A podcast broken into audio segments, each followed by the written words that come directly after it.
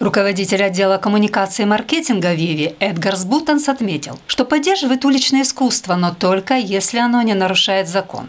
По его словам, в Риге есть места, где любители граффити могут легально выразить себя через это творчество. Однако раскраска граффити электропоездов – это уже незаконное действие, за которое предусмотрено наказание. Было 3 таких эпизода раскраски новых электропоездов граффити. Про 2 таких случая мы уже раньше рассказывали, а 3-й мы констатировали в пятницу утром. Мы сразу же вызвали полицию, которые передали материалы видеозаписи, которые у нас были для дальнейшего проведения расследования и для выяснения виновных. Этот электропоезд мы отправим на очистку, после чего и будет известна сумма причиненного вреда.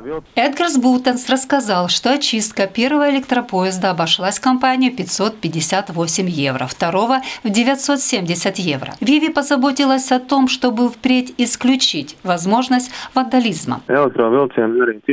Электропоезда, как и другие поезда, находятся в депо, территория которого находится под круглосуточным видеонаблюдением. Поэтому все нарушения и моменты вандализма фиксируются, и видеоматериалы передаются полиции для выяснения лиц, которые совершают такие действия. Соответственно, они будут привлечены к ответственности. Точных данных о том, насколько широко распространен бомбинг в Риге и других частях Латвии, нет, поскольку ответственность за устранение ущерба, нанесенного здания, лежит на каждом владельце. Трудно определить общий ущерб, нанесенный обществу этими незаконными проявлениями уличного искусства. Данные полиции могут дать только некоторое представление. В частности, в этом году было зафиксировано 2500 таких случаев. Но когда нанесен серьезный материальный ущерб имуществу, предусмотрен штраф, который составляет от 100 до 10 тысяч евро. По словам представителя государственной полиции Ласмы Грейдена, предусмотрена и уголовная ответственность. Авторы граффити могут рассчитывать на временное лишение свободы на срок до 2 лет.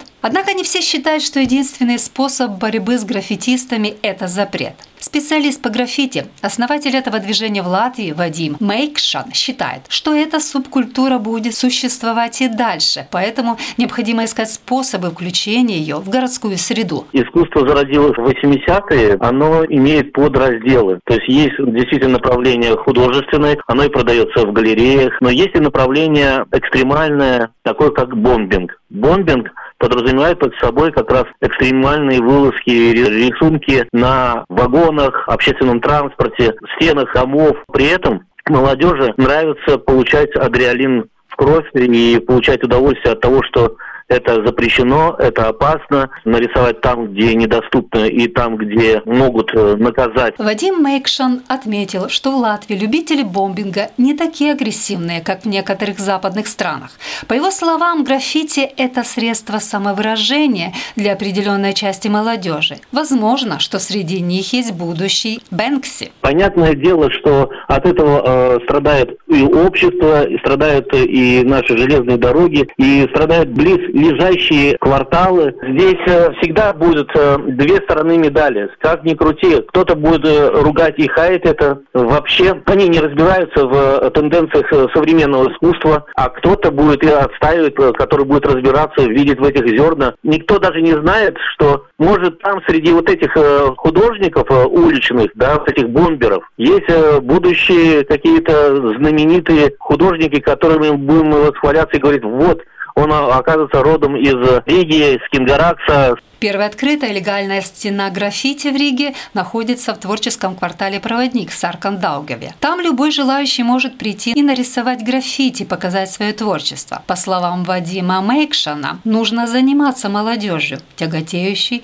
к уличному искусству, чтобы развивать их способности.